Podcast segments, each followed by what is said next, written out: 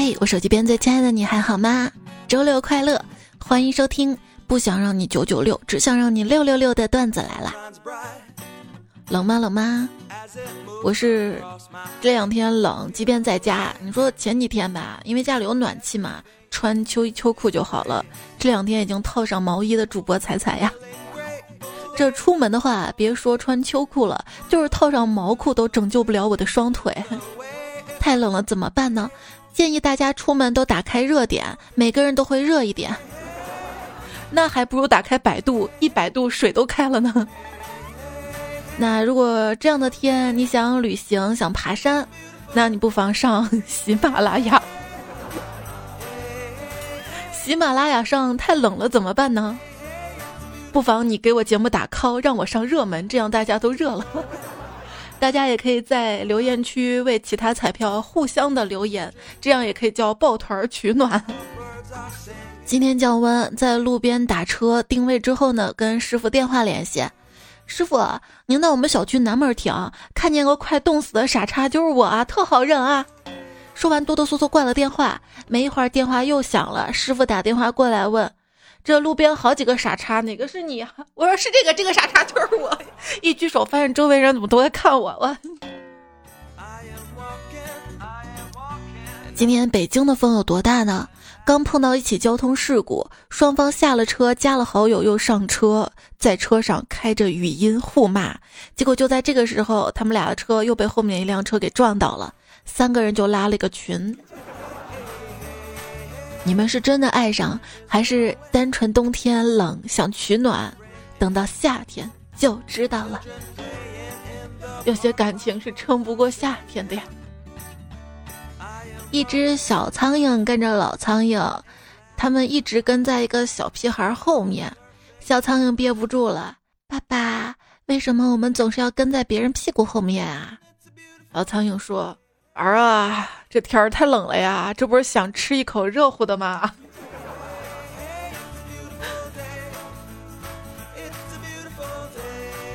一只母鸡下蛋前在窝口不停的咕咕哒咕咕哒咕咕哒咕咕哒，大家都以为它马上要下蛋了，可是过了半天也没有蛋。只见母鸡红着脸出来说，呵，他爹，对不起啊，我没带手机，它出不来啊。它咋出来？它就那天我去上厕所嘛，看见厕所门上写着一个字儿，拉字儿，我心想这还要你教，我自己不知道拉吗？也可能是虚啊。人生中有两个字儿可以为你开启许多扇门，拉和推。推推这个不是这个推，不要总是推别人，知道吧？这样不礼貌，要顶，知道吗？来把节目打 call 顶起来吧，这个顶。千万不要以为你每次乘车的时候，你的好姐妹啊，她绅士的帮你拉开门，呵护你上车，她只是不想自己往里爬。客服就是客客气气的拒绝你的服务。所以说顾客是上帝，有些人是无神论者。对，提出顾客永远是对的这句话的人，可能从来没有在零售或者客服部门工作过一天吧。说在导购眼里，只要你看上的衣服，哇，这都是今年新流行的款式。一方面价格卖上去，一方面还能夸你这个眼光好，是吗？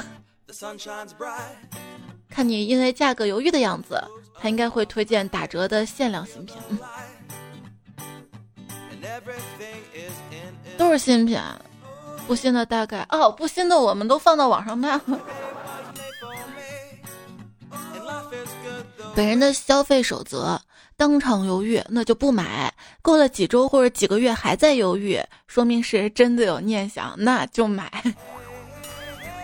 可是等真正想买的时候，或者是迫在眉睫需要的时候，就发现打折促销结束了呀。对，就是因为这个想法让我花了好多钱。哎，我说你这败家媳妇儿，整天在购物网站上面，我跟你说，你别瞎买啊，买点实用的东西。老公过几天看家里的快递来了两箱子零食，老婆，你咋又瞎买？老公，你不是说的买点实用的东西吗？这些就是实用的。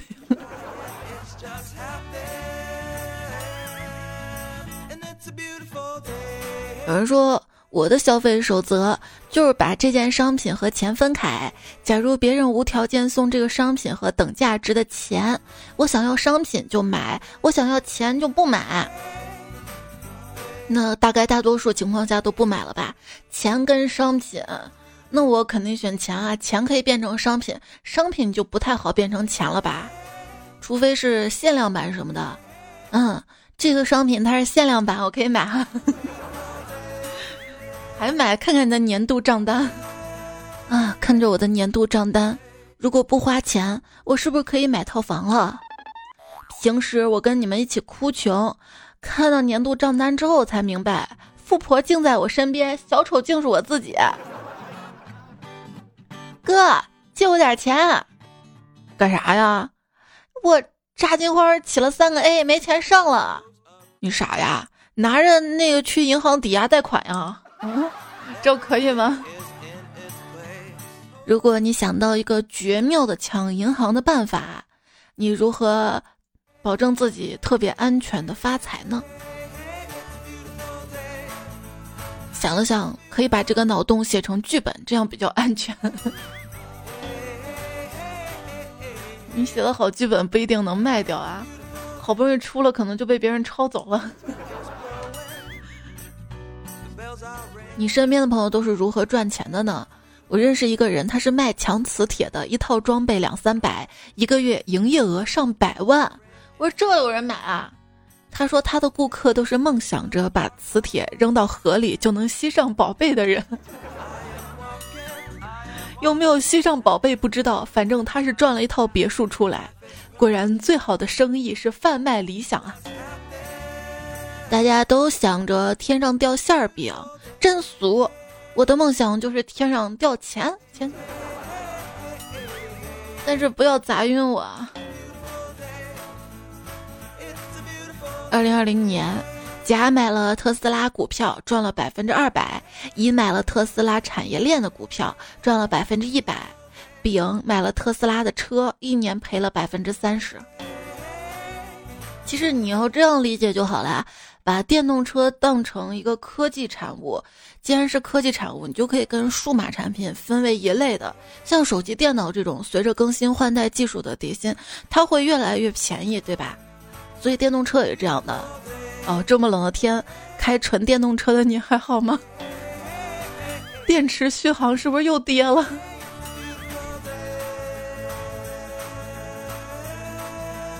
十年前呢，在网上还经常会有这样的问题，说我有多少多少钱，是先买车还是买房？你看现如今问这样问题的人就少了，因为发现手里那个钱连首付都不够了，全款变首付，首付变零头。去年我花两块钱吃四个苹果，现在花四块钱吃两个苹果，生活质量下降了一倍 ，G D P 却增长了一倍，这就是 C P I G D P 与普通百姓之间的真实关系。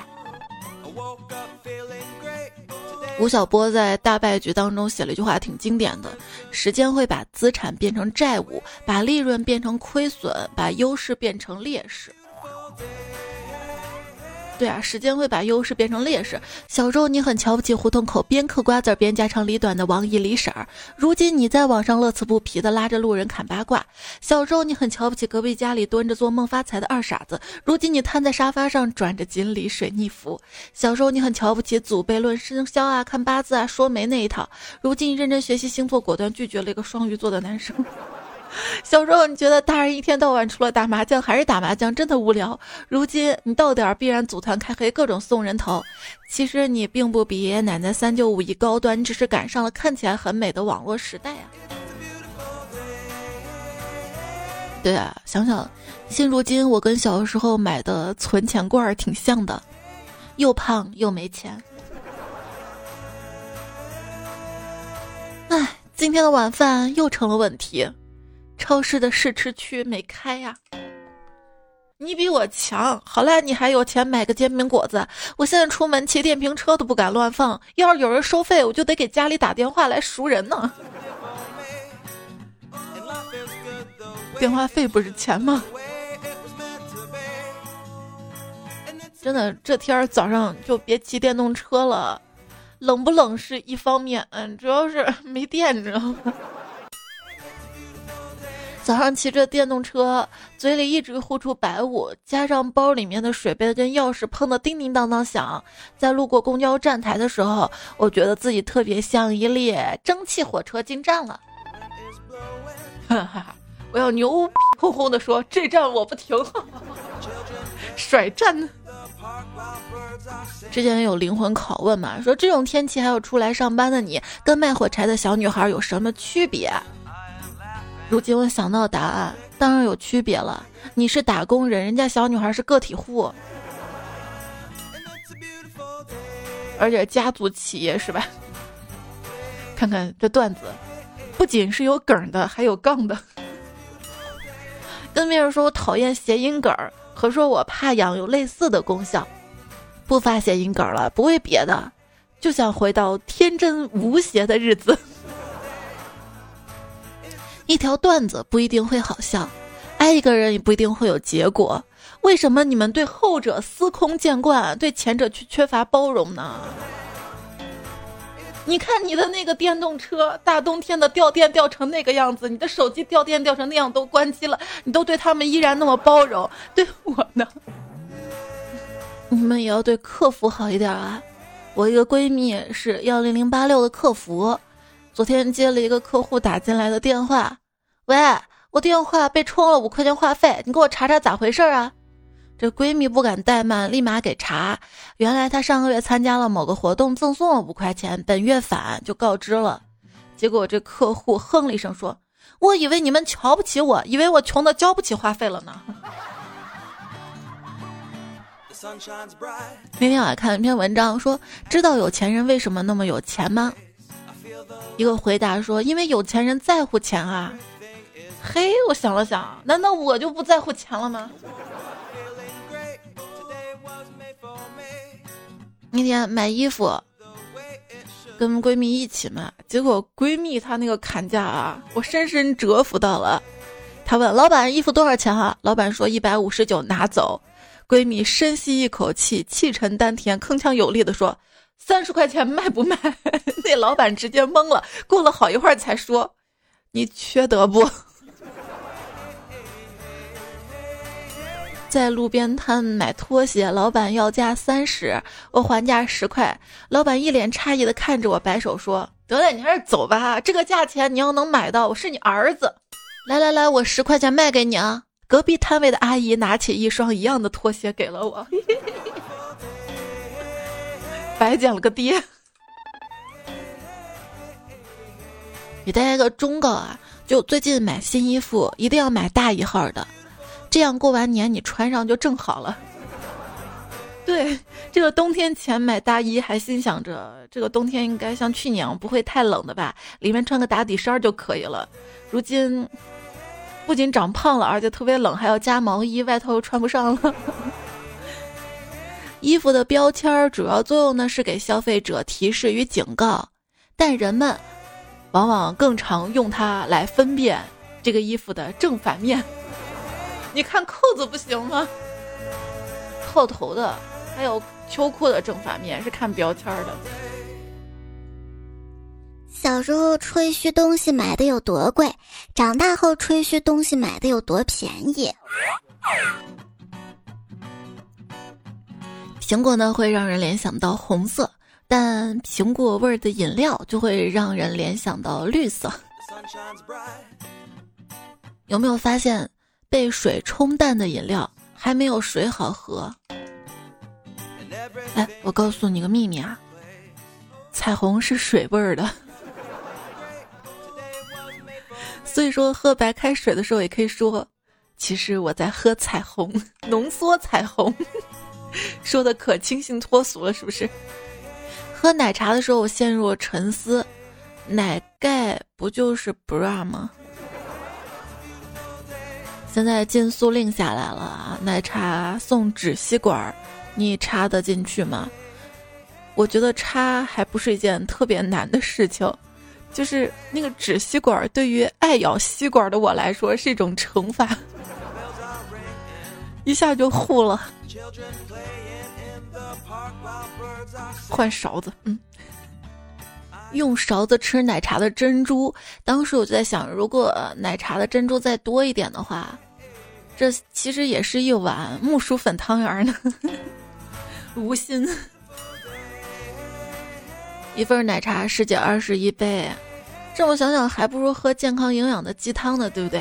喜马拉雅跟汤小罐联名款的原味老母鸡汤，一罐是四百克，四罐一箱，淘宝价七十五块八，喜马专属日常价六十九块八，现在主播推荐价只要四十五块八，截止到一月十四号，限量一千份，先到先得。而且现在下单呢，就可以送二十五块八的便携汤杯，跟九块九的米粉包两包，走过路过不要错过。带货任务。他们宣传的时候说这个鸡汤嘛，全是用老母鸡炖的。当时我就有个疑问，母鸡都用来炖汤了，公鸡有什么用呢？公鸡有什么用？直到早上起床的时候恍然大悟，嗯，它还可以叫我们起床呀。每天一早起床，我就会纠结，到底是躺下完成没有完成的梦，还是起床去实现我的梦。其实要我起床挺容易的，关了 WiFi 我就起了，手机没电我就起了，有特别好吃的我就起了，喜欢的人找我约会我就起了，就这么简单。起床我已经用尽全力了，我没有力气再工作了。你已经尽力了，这句话呢是表扬还是侮辱，完全取决于你的表现有多差。好像是这样的。我们就当是表扬呗，心要放大一点。虽然我啥也不会做，但是奖励自己的时候一套一套的呢。你通常会奖励自己什么呢？在内心给自己点个赞。对，就是当每一次有人给我点赞，我都要重新欣赏一遍自己刚刚发的内容。你是不是也是这样呢？嗯，我果然很赞。哎，为啥点赞那个图标通常都是大拇指？小拇指就不能点赞了嘛？好多页面点赞那个爱心什么的那么小，也就小拇指好点一点啊。小拇指绝对没有想到自己演化了几万年都没啥事儿干，突然有一天要撑起半个手机的重量。大拇指也没想到几万年了好像没有啥事儿长得这么短，现如今要打那么多的字儿。宿舍今天停电，正当我感慨什么时候来电的时候，一个二婚室友冒出了一句：手机开个来电提醒不就行了吗？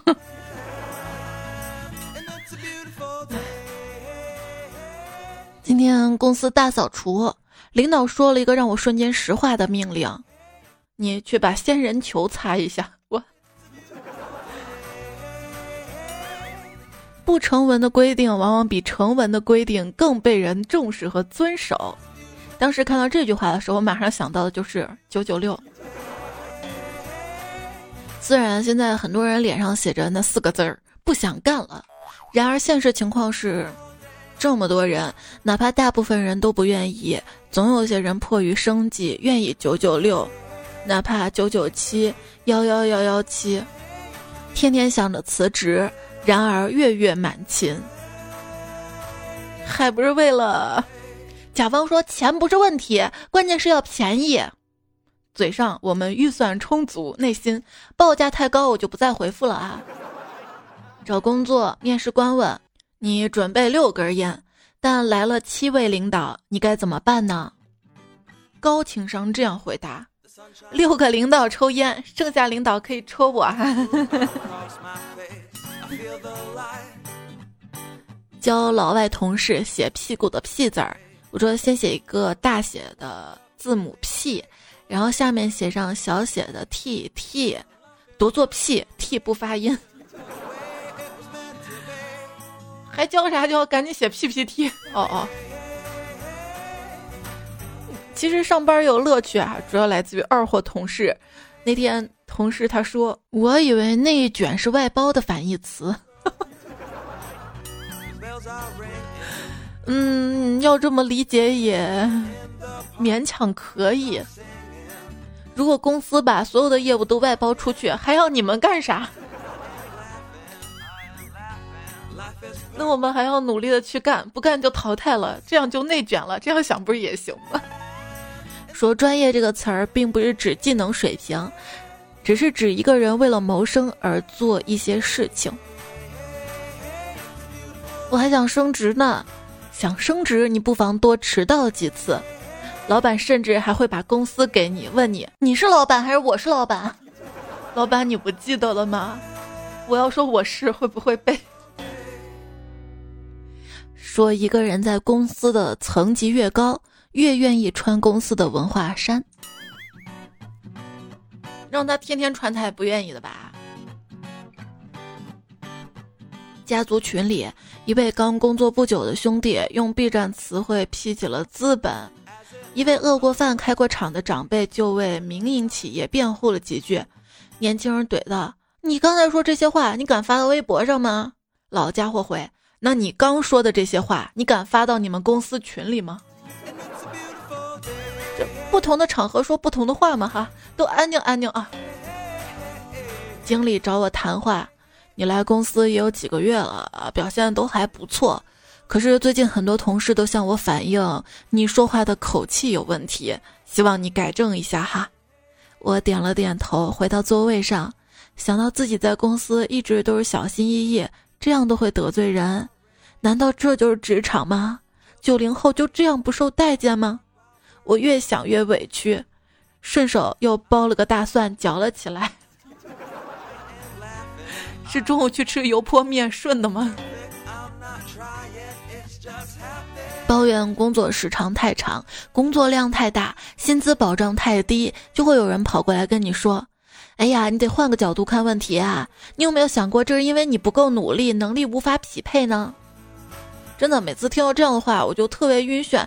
这种辩证揉着相对论的豁达人生观，就好比一个人决定去做一个某处增大手术，突然有人跟你说，哎呀，你得换个角度看问题，你有没有尝试缩小你的身体呢？好家伙，供应商成为继临时工、实习生之后又一个背锅侠的代名词。有时候为了度过精神健康的一天，我们不得不假装身体不健康请假。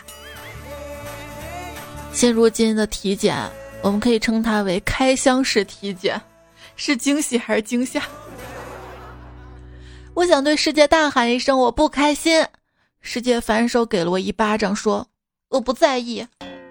那些回家途中直接在车站站台上喝着罐装啤酒的老阿伯，以前都会想说回家再喝嘛，不过自己亲身体验之后才发现，那是一种从工作跟家庭中解放属于自己的时间的快乐感觉。在这几分钟内，就只是呆呆地看着眼前的电车通过，一段极度幸福的时间。哎，那有些朋友你会不会想，你比他还幸福呀？你看他这么冷天还在车站等电车，你可以坐在自己家的车，在地库里面叹息。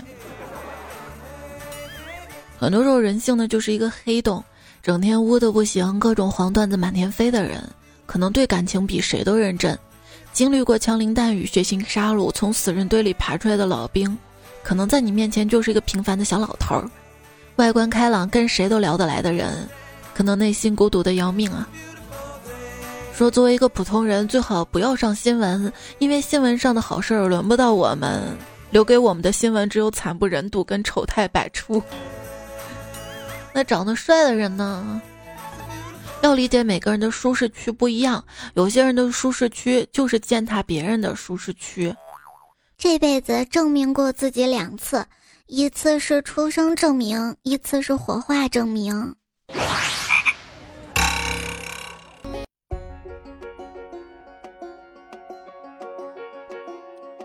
大家对人在出生之前是不存在的，没啥感觉，但一想到人死了以后就不存在了，会通常很恐惧。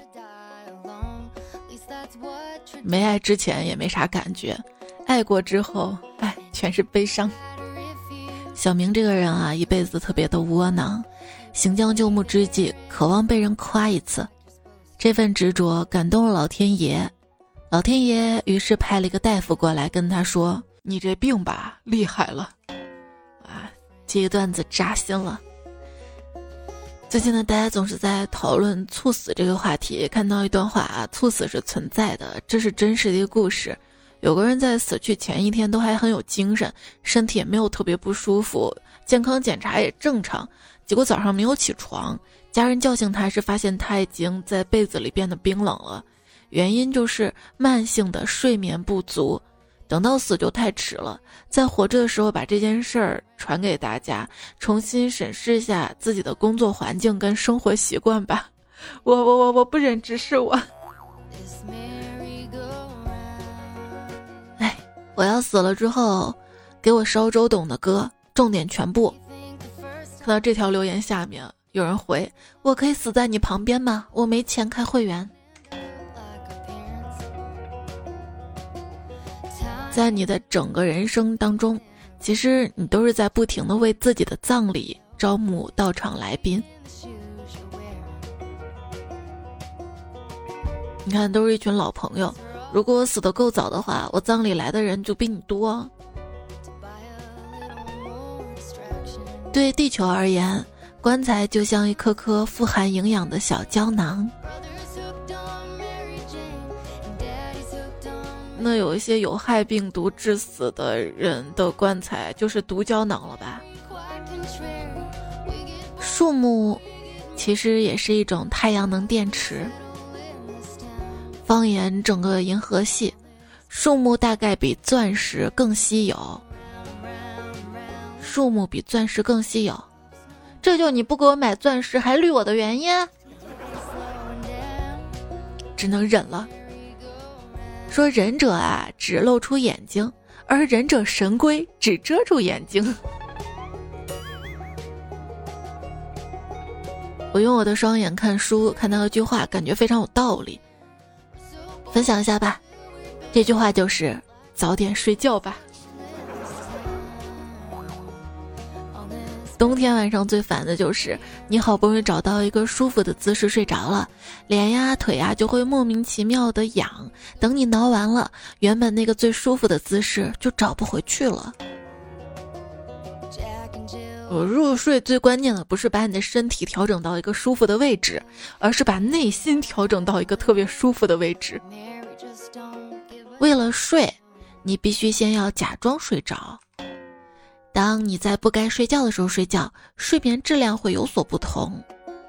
好困啊，打哈欠，它会传染的，对吧？像打哈欠一样会传染的还有什么？我发现了一个，还有呕吐。为什么打呼噜这事儿不会被传染呢？你会发现你周围打呼噜的人睡得很好的时候，其实他们在偷走同室友的睡眠。就是因为你昨天晚上打了一晚上呼噜，哎呀，我困了，你看我黑眼圈都快长到后脑勺了啊！因为黑黑黑眼圈，所以就喜欢戴着墨镜自拍。其实再戴上口罩，你会显得更美啊！说二零到三零年后的小孩可能会因为自己妈妈曾经在网上发的滤镜照片被同学嘲笑。我有先见之明，我现在不发我。有些人就以貌取人，没有，你还不以貌取人？想想你对蛾子跟蝴蝶的态度吧。而且会发现，虫子速度越快，我们就越害怕。你怕恐怖片吗？说不被恐怖片吓到的一个诀窍，就是要站在鬼怪的一方，支持他们。有些人因为懒惰，大概有成千上万张什么什么前的照片，而没有等到那张什么什么后。就有时候我做菜嘛，发现这个菜真的太完美了，做出来我才想到，哎，我没有拍做菜前的照片。嗯，依然收听到节目的是段子来了，我是彩彩。这个节目呢是在喜马拉雅 A P P 上更新的，也希望你可以关注一下我，这样我下次更新的时候呢，你可以收到提醒。我的微信公众号是彩彩，也要关注一下，微信公众号也是彩彩，也可以搜 C A I C A I F M 找到我。在我微信公众号的对话框输入晚安，每天晚上十点左右呢可以收到我的晚安语音还有晚安文字。如果这天晚上要跟段子来的话，也会有节目更新时间的提醒。平时遇到任何想要说的话、搞笑段子、听节目的留言，都可以在喜马拉雅最新一期节目留言区告诉我。苗苗迷路说，我终于想起个搞笑的事儿了。我们来看看啊，他说五年前我朋友花五百买了一件羽绒服，穿了一年觉得放柜子里占地方，就放某鱼卖了二十五，还包邮。结果因为买家太远，衣服太厚，邮费花了三十，到了买家告诉他衣服兜里发现了二十块。他说他的人生就是一个笑话。这个买家如果足够善良的话，可以把钱转给他的。微微爱柠檬说，哎，这一年别的没赚到，体重绝对赚到了。叶枫说，我认为一个男人要么有钱，要么有颜值，要么比较暖，不然你凭什么拥有爱情呢？女孩子总要图你点什么吧，你什么都没有，她图你什么？图你能气她，在她生气的时候跟她抬杠吗？呵呵，如果上述要求都没有去拥有对象，我只能恭喜你，要么遇上海王，要么遇上炮黄。嗯。木子浩说，男人如果没有任何特长，那么也只有满目自信才能活下去呀。没毛病。我一个朋友，他相亲相到一名优质男生，旁敲侧击的了解他前女友的事情，好像是做微商。大家也知道啊，女生的八卦心理，于是他以客户的身份加了他，买了货，并要求送货上门。直到现在还活跃在他的朋友圈里，随时了解他前任的动向。哎，女孩心思就这么细腻啊。叶枫微凉说，其实我存过你的照片，也研究过你的星座，你喜欢的东西我都研究过，我远比你想象中爱你，但我没说。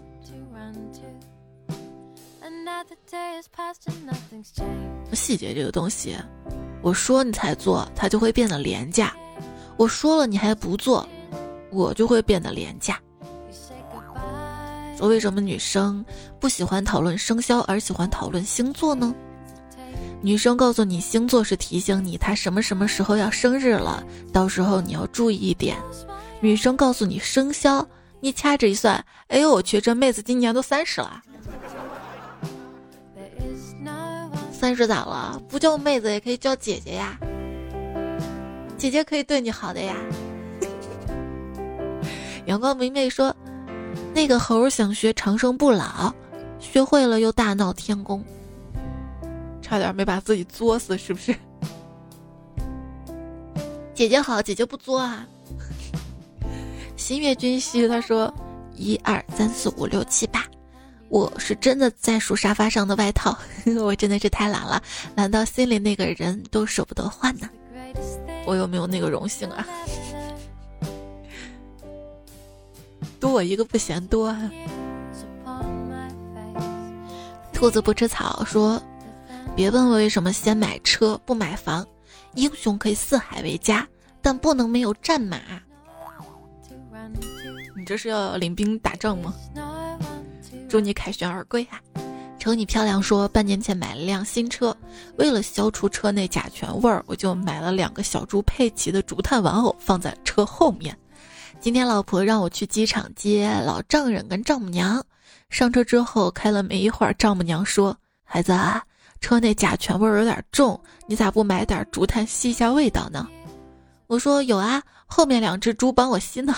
说完丈母娘就怒道，你这孩子咋说话呢啊？你说我跟你爸是猪啊？这这这这要我怎么解释？在线等挺急的，就解释说还在你们后面两只小猪佩奇啊，实话实说呀，你没做错呀。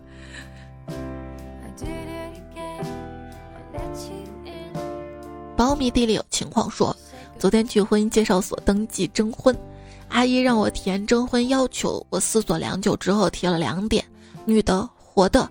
阿姨瞄了一眼，冷冷地说，你年纪也不小了，怎么要求还那么苛刻？难道要冥婚吗？还是瞅你漂亮说，我奉劝女孩子们，以后找男朋友之前一定要带他去医院做个全面检查，不然以后你给他发微信，他说他没看到，这是瞎；你给他打电话，他说没听到，这是聋；还有你约他去逛街，他说腿疼，这都是病。女孩子记住了吗？你一个男生，谢谢你帮我们女孩子提醒哈。话语未喵说，我问未来女朋友，我和你爸同时重病住院要手术，两家千方百计凑的手术费只能救一个人，你先救哪个？先别想那么多，你有没有想过你未来的女朋友，她未来的男朋友可能不是你呀、啊？我姓韩，心不寒。他说：“你好，我可能是你未来的男朋友，我也算是一个有故事的人，故事里有风有雨有四季，遇见你之后的世界再无四季。”四季皆是你，我喜欢你，我遇见过很多人，也看过很多风景，闻过很多味道，见过很多云，可我从来没有见过你。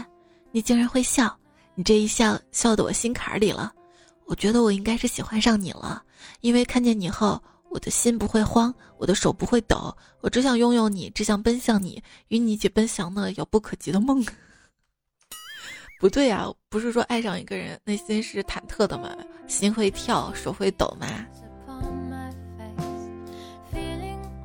未来的男朋友，你能现在出现吗？我不要未来，我就要现在。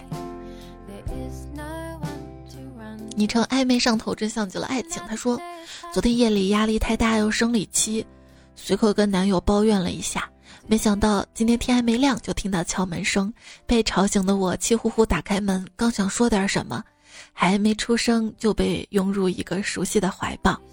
我没想到他连夜坐飞机来到我身边，还带我出国玩几天，要让我放松心情。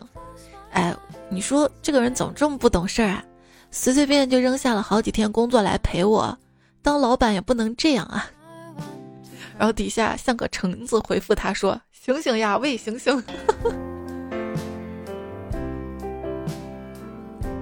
班仙米说，女神对屌丝说，我要上飞机了，晚点再联系你。等了好久，屌丝终于忍不住主动联系女神，你为什么没联系我呢？女神说，因为没有晚点呀。风捕快回复说，那早点呢？早点被彩彩吃了吗？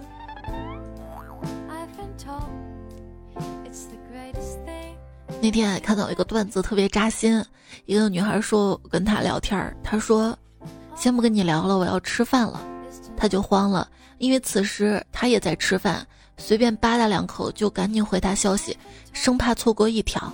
她每次吃饭啊睡觉啊，总之宁可不吃不睡，要第一时间回对方的消息，而对方呢，她全心全意，而对方却只是抽空的一个消遣呀、啊。她恍然大悟，于是放手了，大概就这么一个意思吧。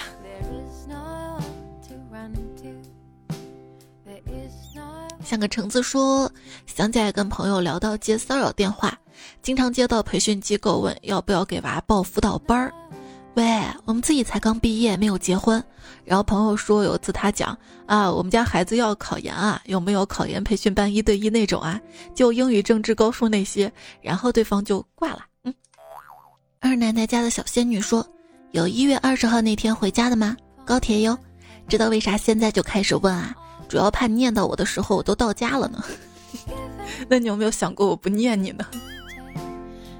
今年你要留守在工作地吗？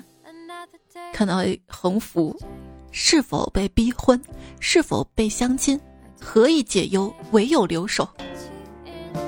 回家最快的方式是什么呀？飞机、高铁、开车啊，我一般用回程按 B 键，到到家大概只要几秒钟。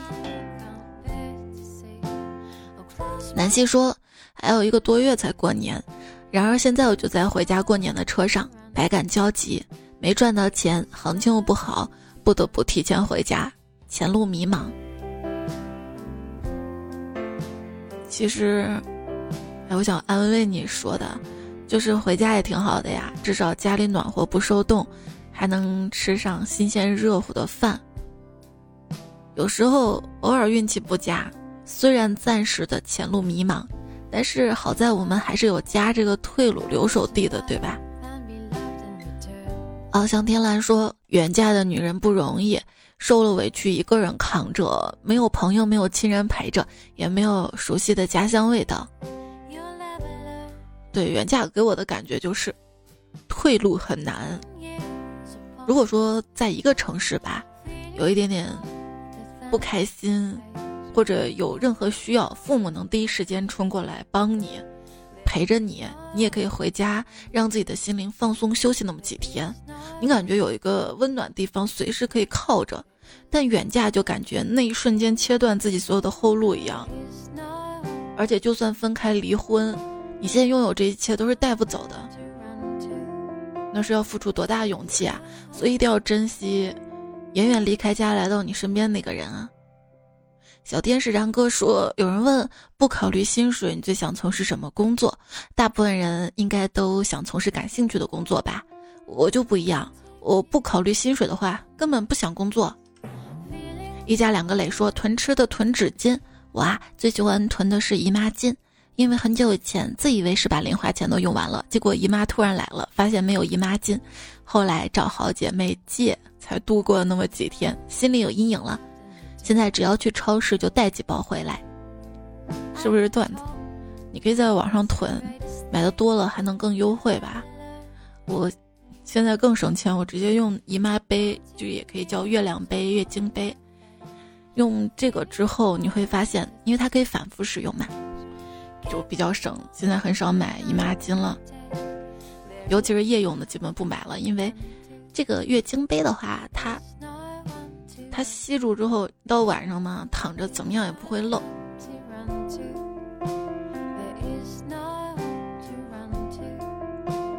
雨中我独自等待说，彩彩，为什么听到你读我发的段子我会肉麻害羞？你说我是不是太敏感了？哎，没办法，还是太年轻了。听友五六三五说，单身简直太幸福了，我都羡慕单身时的自己，可惜现在一个人照顾两个四岁以下的孩子，每天崩溃啊！我懂的，谁又没个孩子呢？但是很早之前我在微博上不是写嘛，别觉得孩子现在是拖累，等他长大之后会带着你跑的，等到那个时候啊，你会发现自己跑不动了。小妖说，树有树洞，木已空，我把烦恼放心中，不见当年回眸人，风对树洞嗡嗡嗡。Solo 兔说，听到其他主播说在卖鸡汤，我立马来你这儿下单，我是不是有点坏了？好样的，做得漂亮。林简说，一寸光阴一寸金，听了彩彩贼开心。冬眠小熊的树洞说，二零二一年啦。又要制定新年计划，于是拿出来二零二零年没有完成的，二零一九没有实施的，二零一八没有执行的，二零一七没有落实的，二零一六没有开始的，二零一五年的新年计划。三氧化先说，绝对的判断往往会带来相反的结果。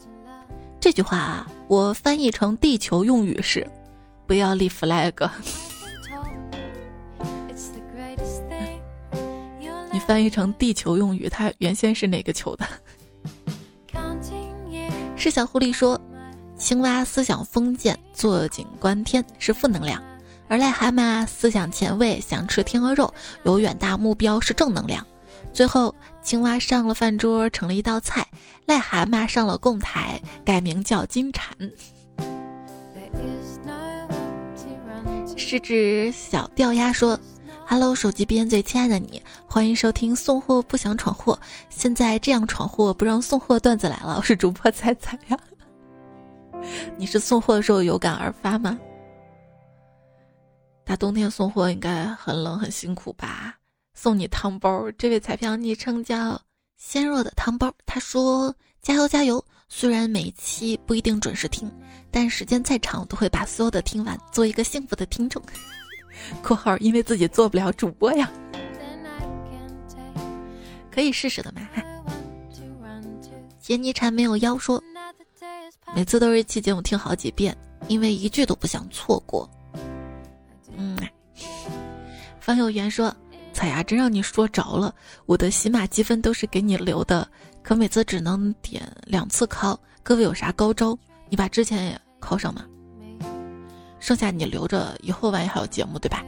思维长肉了说，打 call 的话，我这嗯一百三十九万积分什么时候能用完呢？慢慢用啊，积分不是还可以换会员什么的吗？乐爷爸说，听段子来了四部曲，点赞打 call 评论完播。小雨之说，正冷天气，愿意伸出手给你点赞的人，一定很喜欢你了，懂吗？懂吗？是是是说，观众听众们也没有对你多好啦，只是你自己很优秀很努力啦，感谢自己吧。我觉得他们对我挺好的呀，你觉得他们对我没多好，是你的态度对我没有别人那么好，你觉得没那么好，但是我觉得其他彩票对我很好。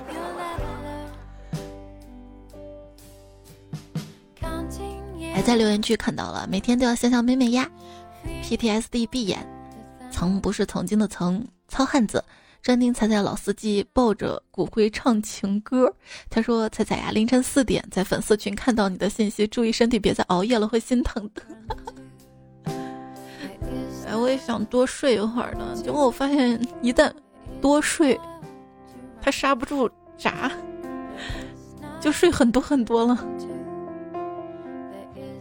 我有时候觉得人是不是跟其他哺乳动物一样，或者我还没有退化完全，我是不是还是应该有冬眠的呀？如果人类真的有冬眠的话，我希望在下一个冬眠到来之前，我可以遇见你，然后抱着你跟你一起冬眠呢。好啦，闭上眼睛快睡吧，要跟你说晚安啦，下期节目我们再会喽。上期沙发呀，上期沙发是牧羊人海盗船长一三九，宝之后词海盗船长，皮革厂在逃小姨子。多多点赞会变好看，多多留言会变有钱。现在再加个打打 call， 多多打 call 会怎样？要不留言区你帮我想个词儿。好，下期再会啦，拜拜拜拜。原来冻伤了要到医院挂烧伤科。